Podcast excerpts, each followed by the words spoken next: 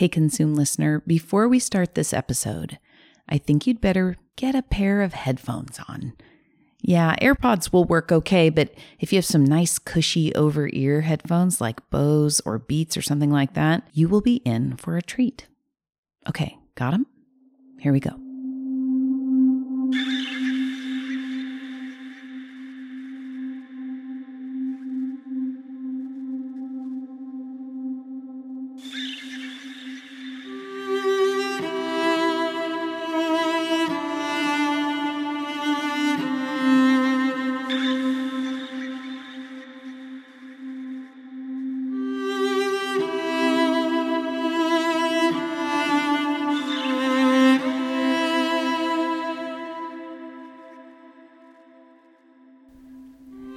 Is a bonus episode of the Consumed podcast. I'm Jamie Lewis, and what you've been listening to is a track from the just released record by composer Brook Munro. It's called Harvest in 12 Parts, and before I go too far, I'll mention that it's available to buy right now at brookmunro.com.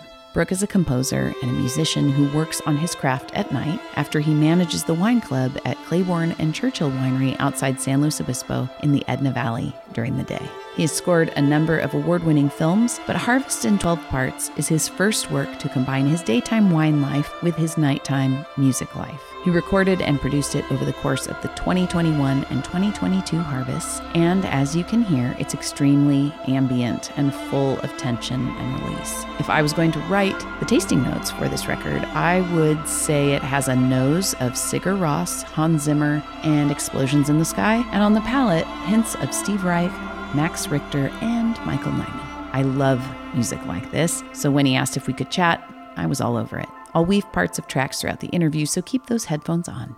All right, here's Brook Munro. Brook Munro, thank you so much for reaching out, giving me the the preview of Harvest in 12 Parts. Um, I was trying to think this morning why we knew each other. We've never met in person, I don't think. Correct. Okay. So we met because I think film. Yes, I believe uh, there was a film I saw at the SLO Film Festival And likewise, yeah. a couple years ago Mm-hmm. uh, that you were involved with, and I think from there, it, it had. It, I'm trying to remember that you. Don't tell me. I'm going to remember. It, it had to do with the premise of. Uh, was it zoning or Yeah. permits in San Luis Obispo? Yep. Okay, perfect. Yes, and I remember seeing that. I was like, wow, this is really fascinating and almost like just It's Okay. disturbing. kind of disturbing. Yeah. And makes it pretty hard for people to, you know, just establish themselves, I Yes. guess. And Yeah. uh, so I think from that, that's where I then. Yeah, but at the same time, you had a film, or maybe two even, that you had scored for the festival. Did you ever have two in at the same time?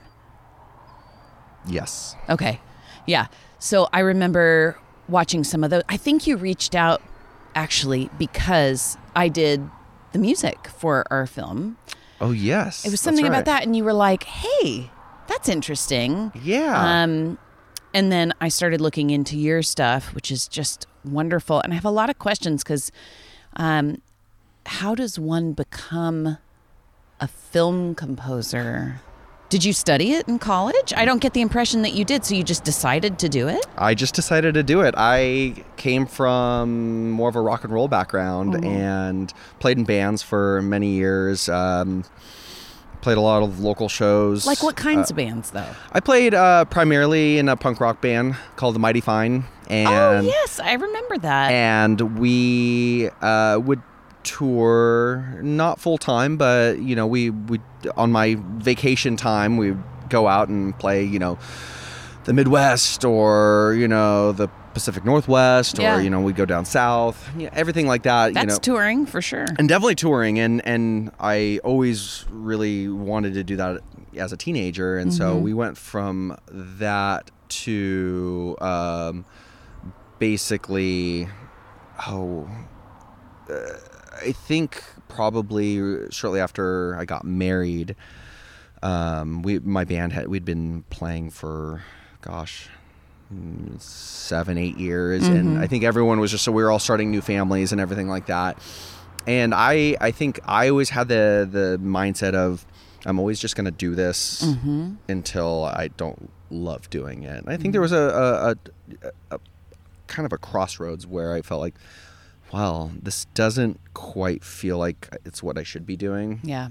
And it kind of bummed me out because that's, that's all I knew was That's a total from 14 to from the age of 14 to you know like 28 29 i was all things you know pl- plug my gibson Mm-hmm. you know les paul into my marshall amp and crank it up loud and you know just do my thing and and then it just wasn't exciting for me anymore Yeah. and so That's a long time. I took some time off. I took maybe, gosh, almost a year off. I just uh, r- started reading more, watching. I love. I've always been a big fan of film. Yeah. So that's kind of where the everything kind of went into motion. Was I was watching a lot of the Blu-ray Mm.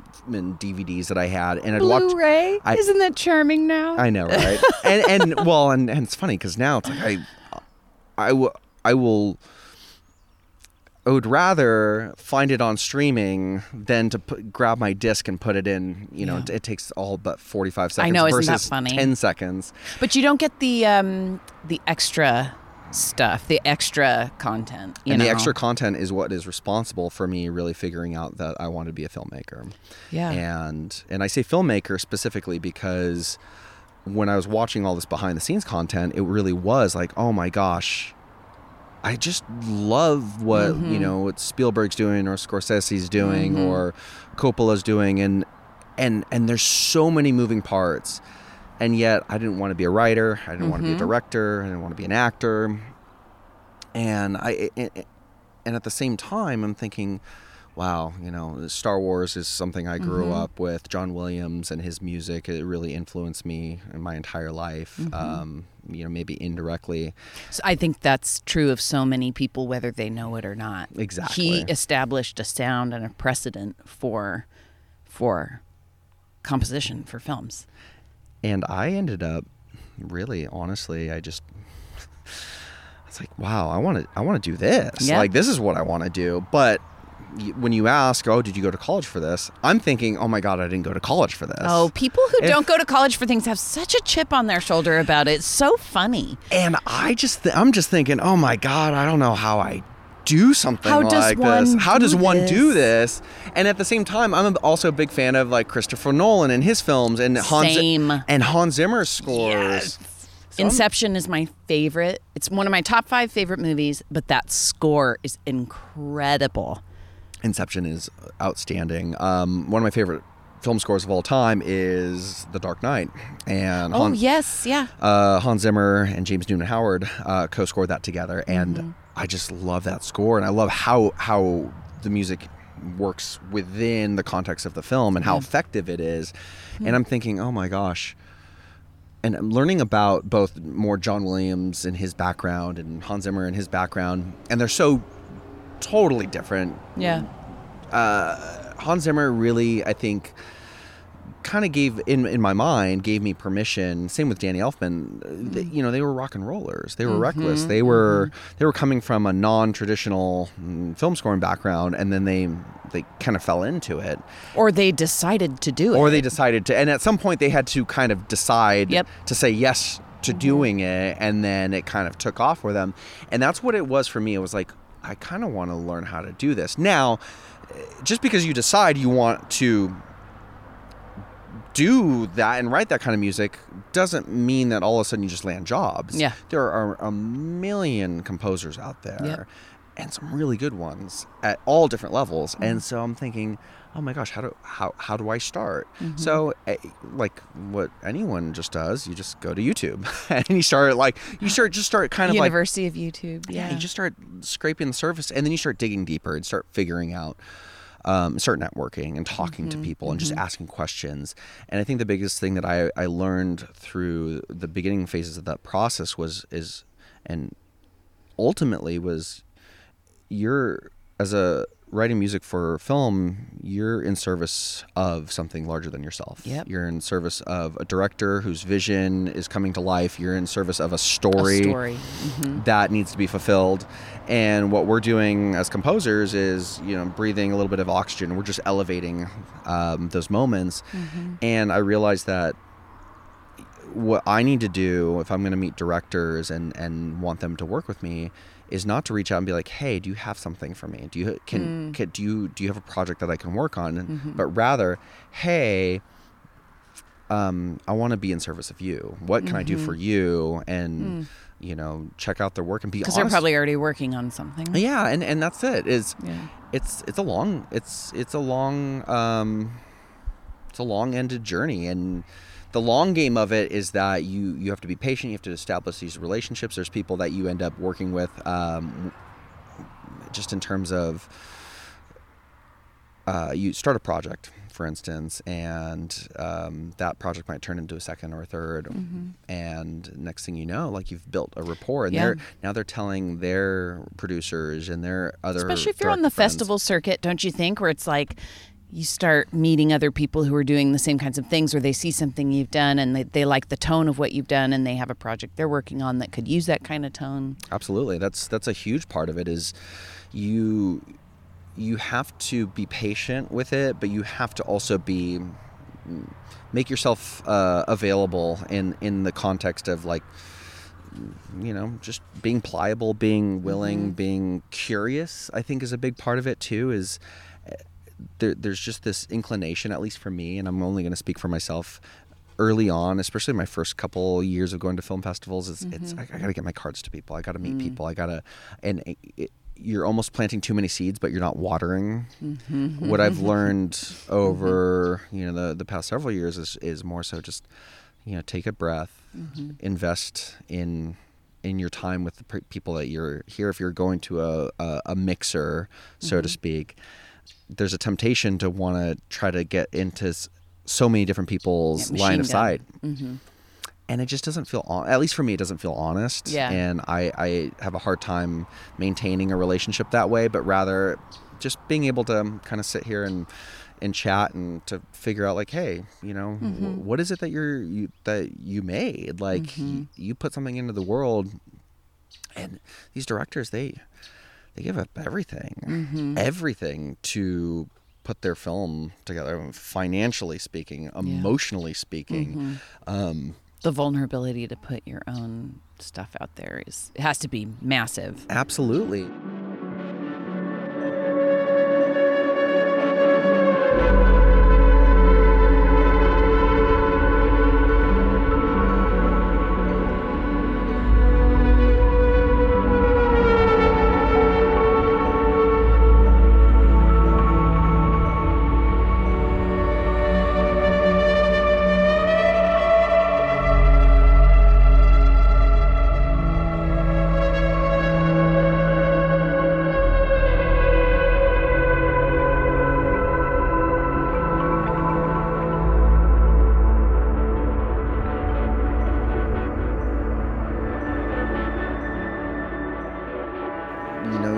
Give filmmakers so much credit. A lot of times, as a composer, depending on where you come into the process, you, there are times where you, you have to kind of step up and you're almost a therapist in a way because Mhm. you have to give them the confidence to make them feel like they can get across the finish line. Yeah. Can we talk mechanics really quick? Absolutely. Okay, so so uh, you go to somebody who's working on something. Do they all a filmmaker already has the whole thing completed and they're looking for someone to score it? That's one way. Okay. Uh, another way is that they hit you up and it's like, hey, Brook, I'm working on a script. Mhm. I want you involved. And can we write some music on the script level? Can Oh, we start, you know, thinking about because every director is a little bit different as far as their workflow. Uh, there will be films that I'll work on where the the film's already edited Mhm. and I'm writing the music to the picture. Um, sometimes that that edit has uh, temporary temp music Mhm. in it.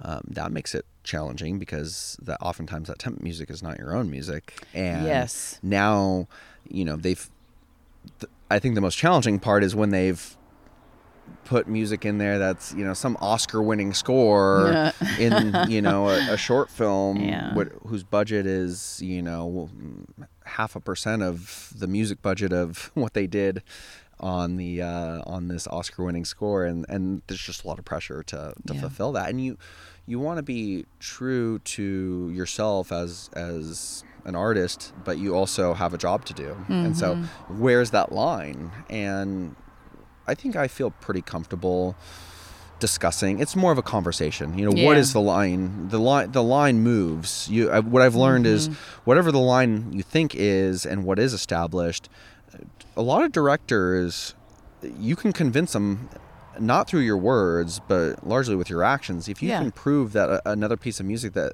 doesn't quite fit what their original vision was might actually work out for the better Yep.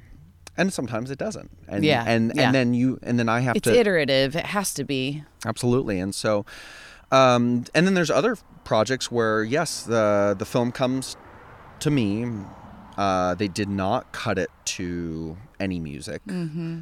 because they don't want that to influence they, they want the film to speak for itself until the music comes in Mm-hmm. It's like an uh, uh, an auteur. Like I picture Scorsese being somebody like that who totally this is my vision where it's a very complete vision. I'm going to give it to you and you composer are going to, you know, work for me. Work for this piece. for sure i'm working on a film and and almost this is like a third way of doing it i am working on a feature film right now Wow. and this project I was not approached to do. I knew some people involved with the film.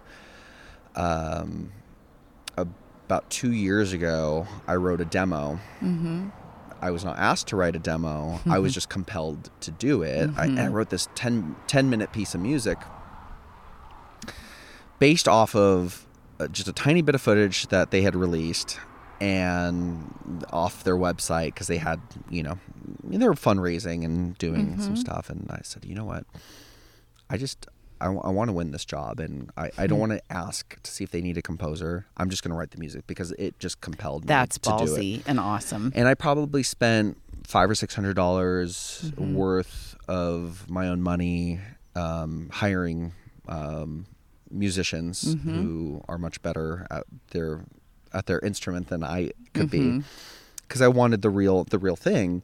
So I wrote this piece of music that ended up being about ten minutes. I sent it over, and I didn't hear anything for, gosh, almost a year. Oh my word. Yeah, and so I, I, I, I thought, oh my gosh, I didn't. Did you follow up with it. them? Oh, totally. Yeah. Totally. Oh, definitely. uh, I'm not one to. I'm not one to sit back, but I, I also don't want to. You know, I don't want to poke the bear too much.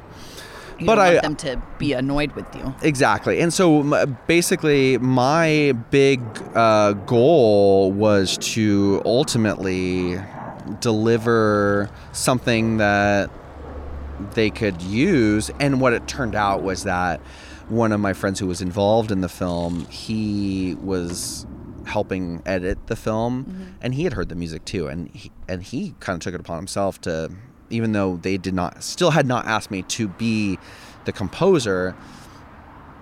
This friend of mine used cut up some of my music and put it in the edit of certain scenes and it and it sold the director in and when he saw it it's like Yeah. oh it, it, it makes sense Yep. and Hmm. then eventually i think about a year ago um, i was formally asked to to write the score and so we started Hmm. you know and they were still editing the film and so i didn't get my hands on it until the spring of this year and um, and so what's really interesting is that you know I'm working on a film that's almost two hours, Mm-hmm. and they and the whole film is cut to temporary music. Some Mm. of it is music from other composers, and some of it is my own music, Oh wow. which is and some of that music you know is going to exist as is from that demo Mm-hmm. and then some of it, it, it and but most of it is it that music was just like a like a launching point to really dive into the full narrative of everything and Mm-hmm. How so exciting. sometimes you have to you have to take those chances and those risks um and i think it's just one of those Well, when you feel compelled to, I think you use the word compelled, and that is so true. there are times when the job just ain't going to come to you, you know, and you see something that sparks that that unnameable thing in you that you want to make something. I know that feeling. Um, I just I just put together something. It took me about a week, and I felt so drawn to do it, and I did it, and um, it's actually I think going to get workshopped and used. And um, I haven't this is a theater thing. I haven't done theater since I was in high school. Oh my gosh. and um, yeah, it's really it is one of those things where you can't help when that when that bug bites. Totally. And and I think it's And it's great when it works out, you know. It's really important for those who have artistic tendencies Yeah.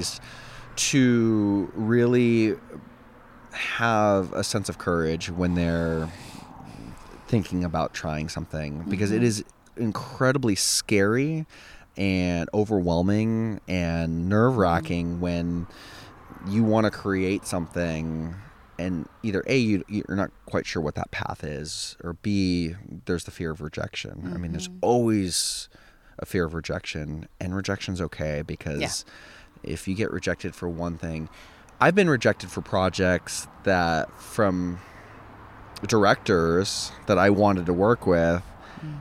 And either a i pitched for it and didn't get it mm-hmm. or b i didn't pitch for it and i didn't get it. Mm-hmm. And then on their next project they reached out mm-hmm. because i was still fostering that relationship showing an interest in their work.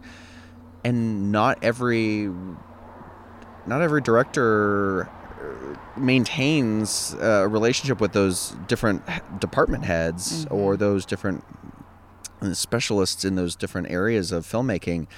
Um, that's why you see different directors work with different cinematographers, um, or sometimes it's just a scheduling issue. Yes, and yeah. and then that for me is like, okay, cool. Here's my opportunity now to, you know, see if I can convince them that you know working with me is uh, worth the process, Yeah. worth worth checking out, and and worth fostering and moving forward with, and Mm-hmm. um, that's why I love it. I work, you know, in tandem in the wine industry, and Yeah, I was going to get to that. and this is this is really I think what m- gave me the most confidence mm-hmm. that I could get into film scoring because I did not have the musical background. That part was that part I really had to work on and learn mm-hmm. and just invest the time in where I felt like I had a little bit of a And software and equipment. And, yeah. all of that, all Yeah. of that, and and there was there was definitely you know, I my first year or two in film scoring was not even scoring to picture. It was just learning the mechanics of Yes. how the software works, how to to write. I'm a I'm by nature I play guitar and Mm-hmm. and. I didn't really know how to play piano or keyboard very Mm-hmm. well, and so learning that was, you know, was a, sh- a huge learning curve. But being in the wine industry now for 17 years you hmm. you learn in a lot of ways also that you know you're of service of someone else and giving them an experience and wanting them to come back and nurturing and fostering those things. So there's all these parallels mm-hmm. and those parallels are kind of what I recognized early on at least early enough for me to feel like oh my gosh like I might be deficient in one area but I can learn that area. But mm-hmm. I think I can at least communicate and give people a sense of, hey, you know, we're in this together, Yeah. and I'll do what you need me to do mm-hmm. to, to make it work. with with the wine industry so give give listeners some background on how that happened. How did you get into the wine industry and has it been has claiborne churchill been the wine industry for you So the wine industry part, you know, while I'm meanwhile on the weekends I'm playing hmm. guitar, I'm playing in bands, I go to Cal Poly. And mm-hmm. this is uh, I was at Cal Poly from 2004 to 2008. Mm-hmm. And I went to Cal Poly as an electrical engineering major. oh really? Basically thought I would do that and then get hired at Marshall or Fender or Mesa Oh, Boogie that's so cool. and and make guitar amplifiers. Yeah. About maybe 10 minutes into my first electrical engineering lab, I said, Oh my God, I made the worst decision of my life. Yeah. I, I don't want to be in college for seven years. Yeah. I no way I'm going to make it. So I ended up changing my major. Mm-hmm. Um, I didn't want to go into business because my dad was an accountant. Mm-hmm. My dad- He still is an accountant. Thought, oh my gosh, I'm just a when you're when you're 18 years old, you Who can expect someone to make that decision? you can't make these decisions uh, very easily with with the foresight of what you'll learn later on. But you know, my young brain is thinking, my dad's an accountant. Accounting is business. Mm-hmm. Business equals accounting. I'm not mm-hmm. going into business mm-hmm. because accounting. Because I don't want to do. Eh, because I don't want to be an accountant. Yeah. And I love my dad, but I, I just thought accounting was not going to be my thing. Yep. So decided, well, I'm going to go into business, but I'm going to go into agricultural business. Hmm. It just seemed to make more sense. So I get into ag business. Next thing you know, oh my gosh, here I am. Mm-hmm. Uh, I guess I'm going to move to the Central Valley and work for Foster Mhm. Farms or something. Yep. And then I realized that uh, at the time, Cal Poly had the wine and viticulture uh, program had a, a minor, Mm-hmm. and all of my uh, support classes could be taken as a minor. Mm-hmm. So I could basically get a free minor without taking extra classes. Yeah. So I did it, and I'm 20 years old.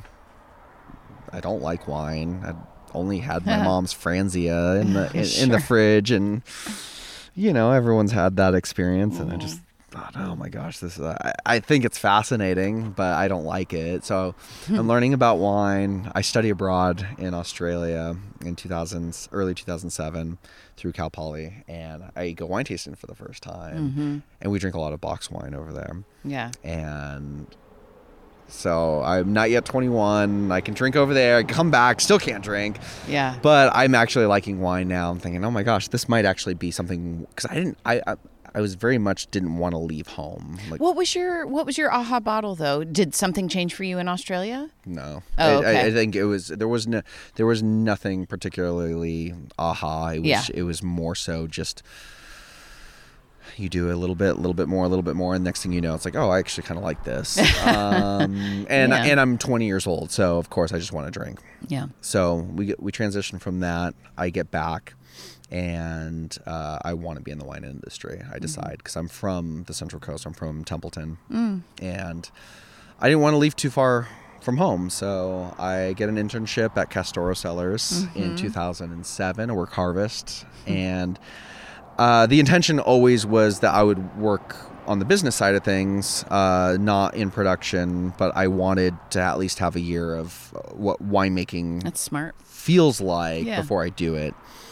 I did it. uh, I loved it, and then I moved over to the, the the tasting room while I finished up Cal Poly, and then once I graduated, I got hired at Claiborne and Churchill, and that was uh, July of 2008. So in what position?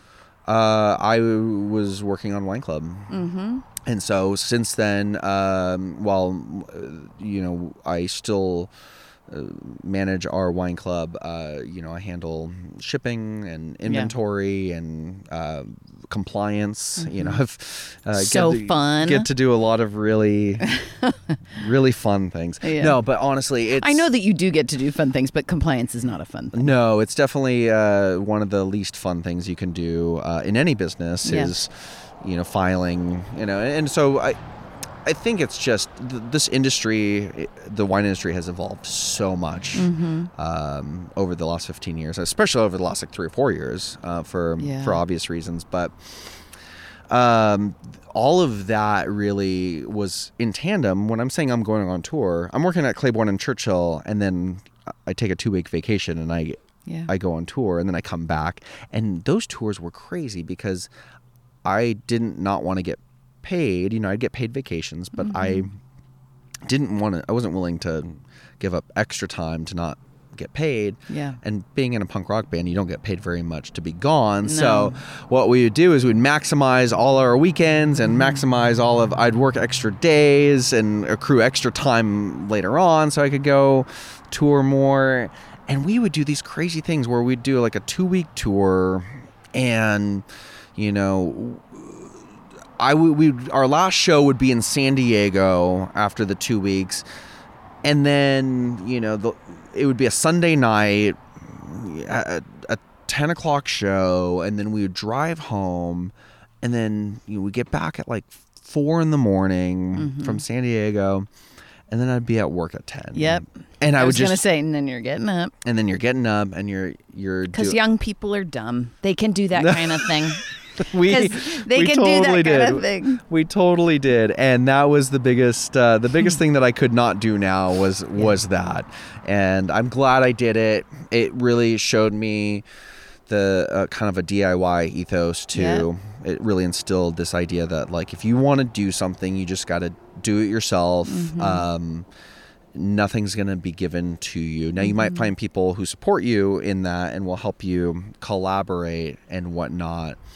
But yeah, ultimately, um, If you want it, you have to come up with it. absolutely, Yeah. absolutely. And so that that was, that was the big the big thing that I learned through that. So all of this has kind of been my musical life and Yeah. my uh, They've been running tandem, parallel. exactly.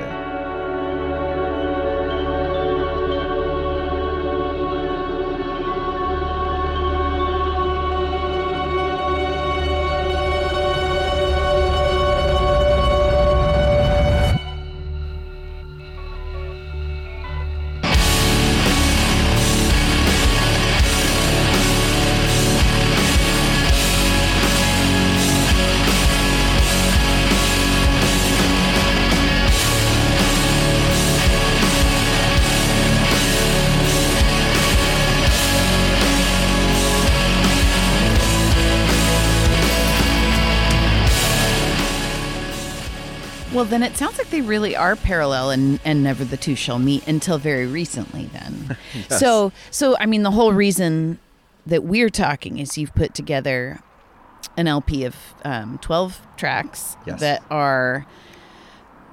Well, I'm putting words in your mouth, but I'll tell you what my impression is: is that they are glimpses into the harvest, musically speaking.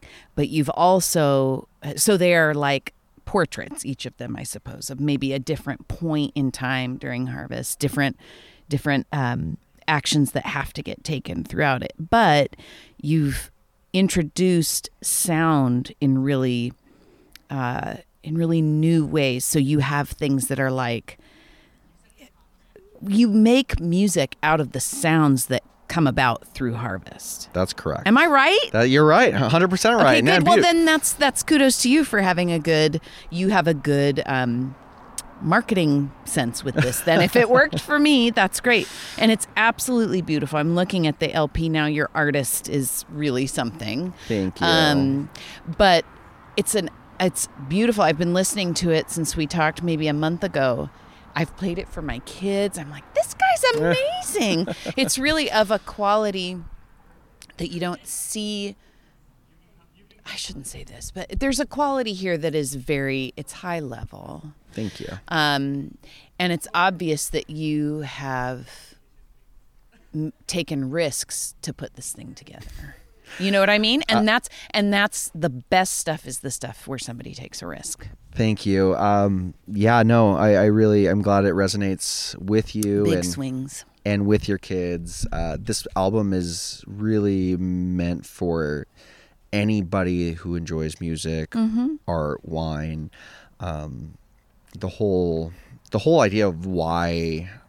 Yeah, I- why? Why? the, the why of the why of it all is is a, a couple things. Uh, curiosity. Mm-hmm. I'm curious with sound. Since I really transitioned from the early days of my composing work was just how do I write like John Williams? How do I write like Hans Zimmer? Yep. To more so of, of how do I write like Brook Munro? And- yeah, yes. and and and a big part of that was the exploration of sound in non-traditional means And so a lot of the projects that i work on they explore the not only what you can do with instruments in traditional ways and untraditional ways you know if we mm-hmm. you know can we can we plug a guitar into a refrigerator and make something cool out of it? Yeah. yes no maybe. So uh, you know it, it, it, it's looking at limitations and and finding the creativity out of that. And then just finding sounds you anything can be musical I'm thinking of Tom Morello With Oh, a, yeah, with a the guitar- blender against the guitar strings. yes, and how well it worked. But you know that guy was messing with a lot of stuff that did not work. Totally. And so, you know, I've, I've got a barrel here next to me, and you know, hmm. it's it's that doesn't really excite me as is, but you know, I bet if we go into the cellar and we, you know, clank on some empty barrels or some tanks or we fling wine glasses, I think it's just a matter of training the ear to figure out what you're what you're listening for. Mm-hmm. Because mu- there's music everywhere. Uh, walking through the vineyard you hear the birds. Bu- birds have a mm-hmm. very musical tone to Totally. it and there's a couple tracks on this album You hear birds. where you hear mm-hmm. birds. And that wasn't in it wasn't intentional like oh my god i need birds in the album. But it was more so the birds are part of this experience it's part of the environment and ultimately what ended up happening was about two years ago because this has been a long process Yeah. i started this It's two harvests that you recorded over. that's correct. Yeah. I, I started in 2021. Uh, I, I remember the moment where I decided I was going to make the album. I'd already been recording sounds from the winery and Mm-hmm. not for an album, but for, for other projects that I work on. Just if I could distort them or tune them mm-hmm. or well, for horror or thriller kind of music. Um, hmm. but I was mowing the lawn. I love stories like this. I love it. So I- Somebody who pays attention. Yes. So I'm mowing the lawn in July of 2021, and you know I run out of gas. So meanwhile, I've got my earbuds in, and I'm listening to an album called Async by the Japanese composer uh, Ryuichi Sakamoto, who recently passed away, and. It's a very experimental album. You can actually watch um, a fascinating documentary about the making of that album and a lot of what he was going through with his life with stage four cancer at the time. Um, it's called the the documentary is called Coda, and it's definitely worth the watch. okay. But he's making this beautiful album, uh, and and he's very much in it. Uh, uh, he loves exploring with sound as well, and so I'm listening. I'm listening to this uh, track called Walker. And you hear him walking through what sounds like a forest. And so you hear the actual environment around, and then music starts coming in. And I'm just thinking, oh my gosh, like, I just love this idea. I, I'm so familiar with the different sounds from the winery. Mm-hmm. Why could we not just like immerse ourselves in that? Mm-hmm. And what if we made a we, isn't me, make a whole album where we can marry these two worlds together, wine and and um, and music. I've often when I talk to customers and we're talking about the winemaking process, you know, for many years I've always found this analogy uh, analogy to be really fascinating where a winemaker and, and a songwriter uh, really are quite similar. You're, you're you're taking certain variables that you know are particular to yourself that you get to imbue your own artistic um, you know ventures into. For instance, if I know four chords uh, that you know mm-hmm. on, let's say it doesn't matter what instrument it is, but let's say we're all we're all going to play the same four chords.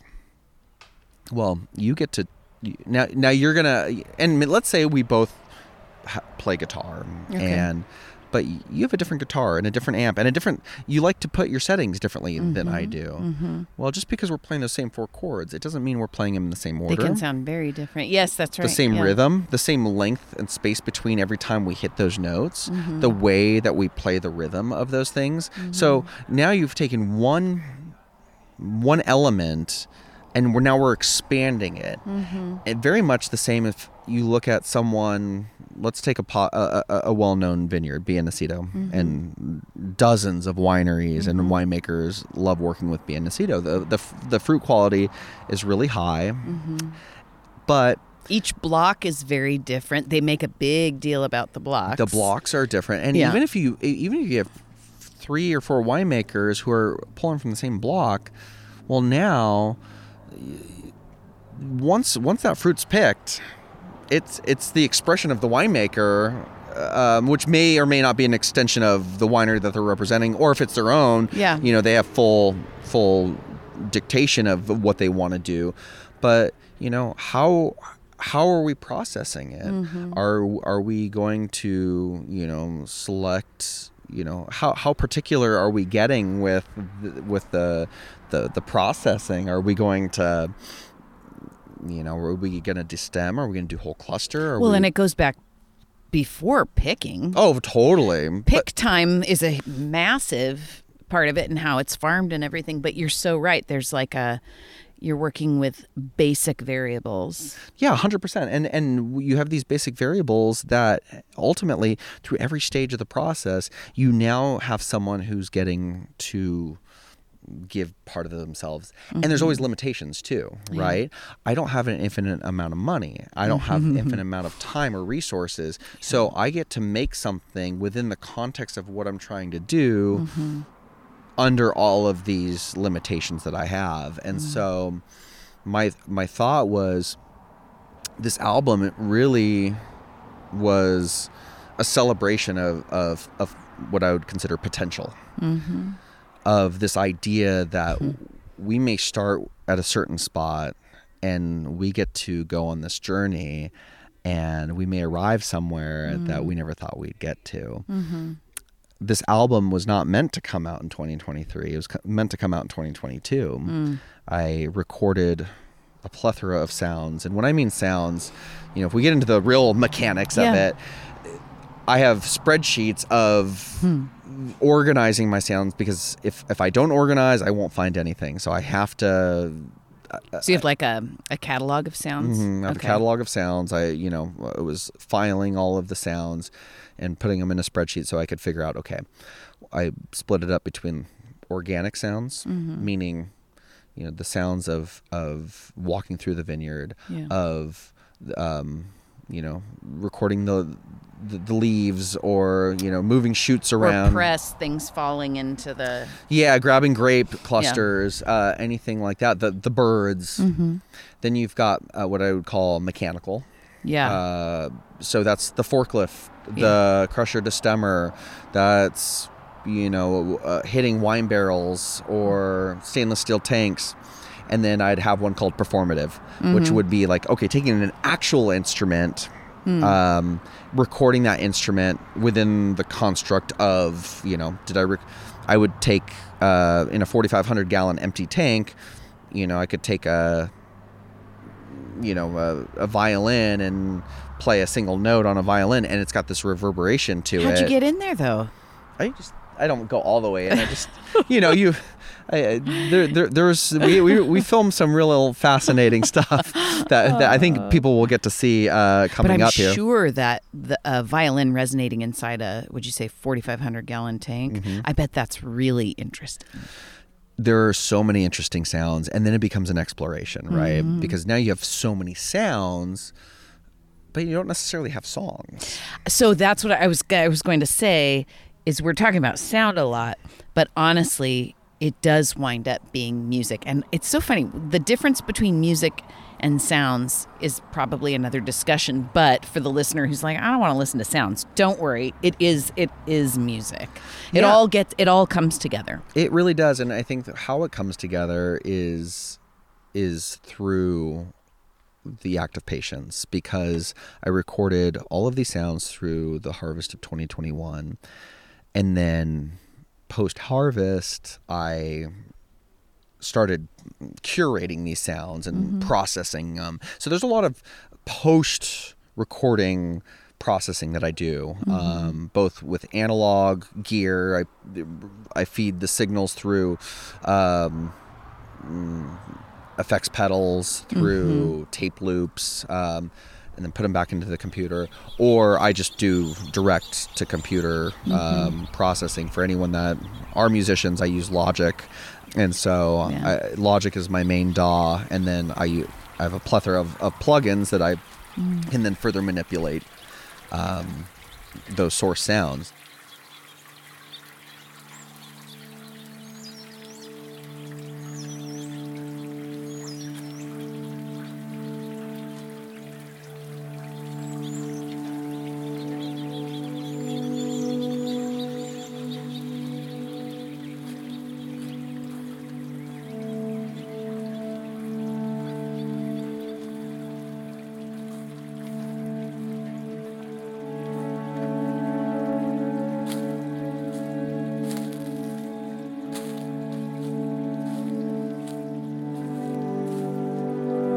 So a lot of times, you know, you hear the sounds, and while there are moments in throughout the album where you you can pick out what it is you hear, what more often than not, a lot of the musicality, if if it's not an instrument that you're familiar with, it might sound like a synthesizer Yeah, yeah. of sorts. Those were all coming from sounds from the winery. They okay, so so sometimes it almost sounds like um, like a synth orchestra, but you're saying that that is actually it comes from organic sound that you've manipulated. Correct.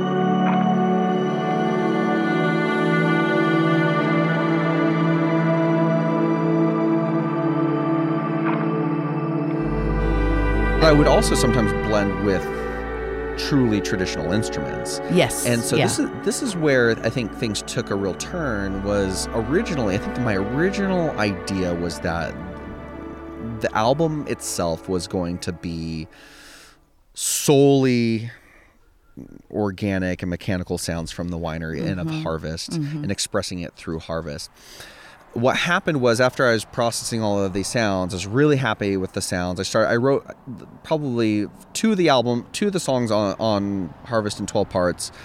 Uh, came pretty quickly after that 2021 harvest. Um, what ended up happening though was shortly after that it was the holidays, and then after the holidays, my film slate picked up, and mm-hmm. so from January of 2022 until about July, I had no time to work on this album. yeah, that's a long time. And I had meant for the album to come out in the fall of 2022. Mm-hmm. Well, bad news. When you're in July and you have one and a half songs written, you're not going to make a deadline for a mm-hmm. 2022 uh, release. So I decided, you know what? There's quite a few things that I wish I would have recorded hmm. that I just, or I didn't think about at the mm-hmm. time. So I said, hey, you know what? Let's do one more harvest. I've already ra- waited one year. Yeah. Let's do this again. This time we'll get a film crew in. And so it's non-vintage. It's not- It's a non-vintage it- record. Exactly.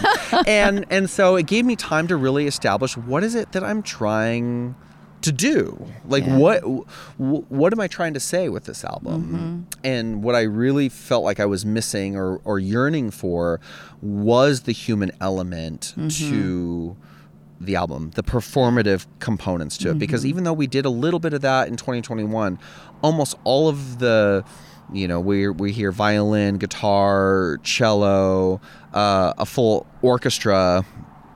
That was all recorded in in you know the 2022 and in early 2023 as well. Um, and that's where the expression started to come out was like oh my gosh this is what i want Yeah.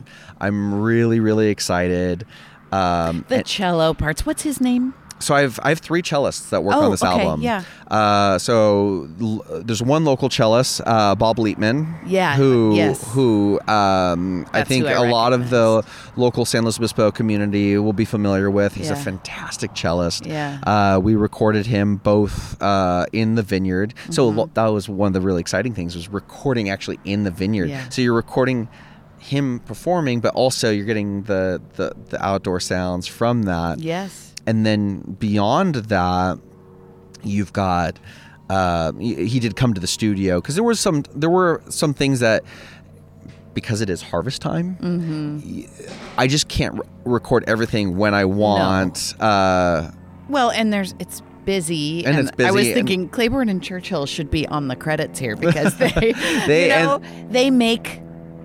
It's hard. You have to slip in wherever you can. I do, and like they, and and Claiborne and Churchill most definitely gets a lot of credit, Good. and they are in the credits because uh, with without without the winery, I, this none of this would have been Yeah, possible at yeah. all.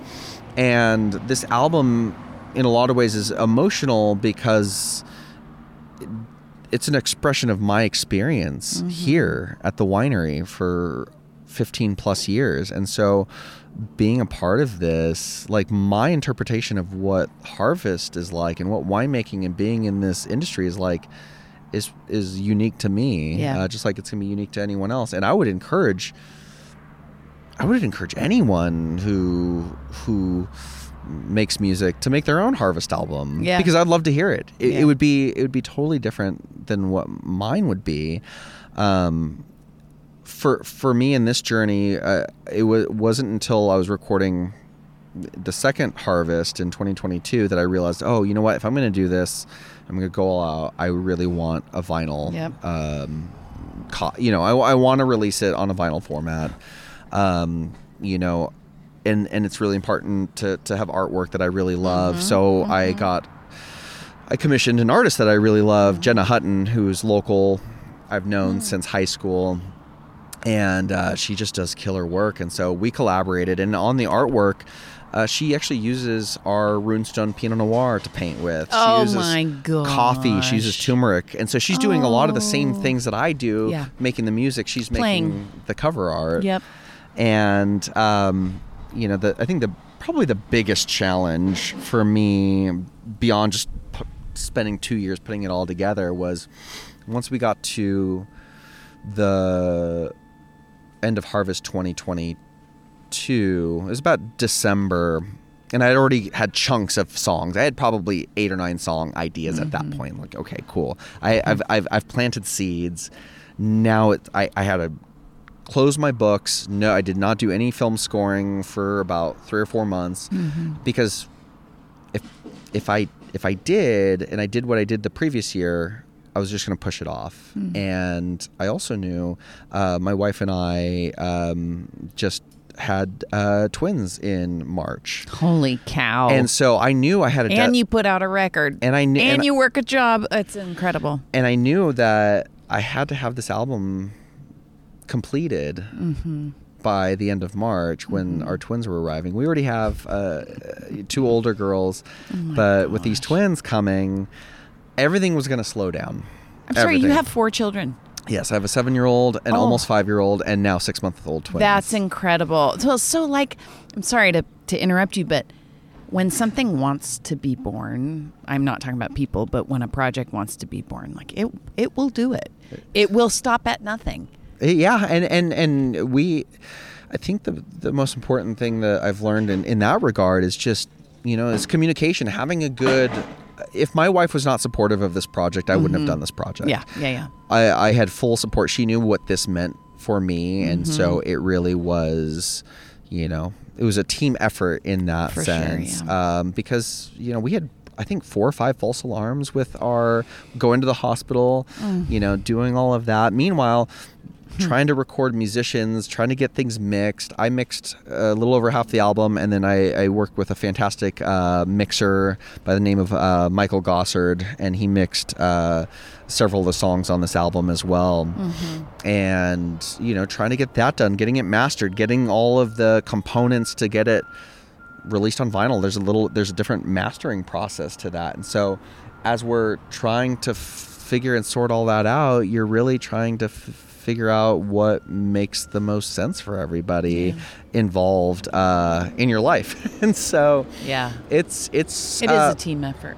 it's definitely a team effort and what i'm really excited for is just for people to i think just sit back Mm-hmm. put on the music either on a turntable or you know on spotify or itunes or bandcamp or Yeah. wh- whatever whatever medium works for them and just like immerse themselves spend 40 minutes and just kind of go on this journey because it's a it's a sonic journey for sure Okay, so I'm going to ask you what everybody gets asked. If it was your last day on Earth and you wanted to celebrate because you've done, because you put out a record, and you've scored these films, and you've supported a family of six, which, oh my gosh, um, and you have your ag business degree, what would you eat? What would you drink? And who would be there? Um what would i eat what i what would i drink i would eat ice cream Nice. Um, I would probably yeah some Ben and Jerry's. I would probably drink something cold. I don't care what. Yeah. Honestly, it could be, could be some dry Riesling. It could be, uh, you know, it could be a Guinness. It could be uh, some ice water. Goodness, you're being affected by the weather right now. Probably, I think I, I, hot. I think so for for sure. um, and, Ice cream and cold drink. and and you know, I think ultimately, uh, if it was my what, was it was last day on Earth, yeah. I would just find a way to, f- you know, with my family to just feel a sense of stillness. Mm-hmm. Because I think uh, that's the thing I probably long for. The thing that I sacrifice the most Yeah. is the sense of calm, trying to do everything else. And so that's a big priority for uh, myself once this next project is done, is just um, when, when I'm done with releasing this album and I'm done with fe- this uh, feature film that I'm working on. Is especially which will land around the holidays is just like after holidays 2023 is just spend a little bit of time on myself and my family and, and in a way where I'm not just going from point A to point B you Project know, to project. project to project uh, function to function event Mm-hmm. to event um, and just seeing what that's like for a little bit That stuff's Uh, important for creativity too. I say you know a couple months it'll probably last a couple weeks if I'm lucky I know, I and then, and then I'll check get, and then. I'll get and then I'll get the itch to, to start the next thing But but taking time off serves these projects too. So 1000%. I wish that for you. you are so great, and I'm so excited for the journey that this is going to begin for you putting out your own stuff. Thank you so much. I appreciate it, Jamie. for coming on. awesome thank you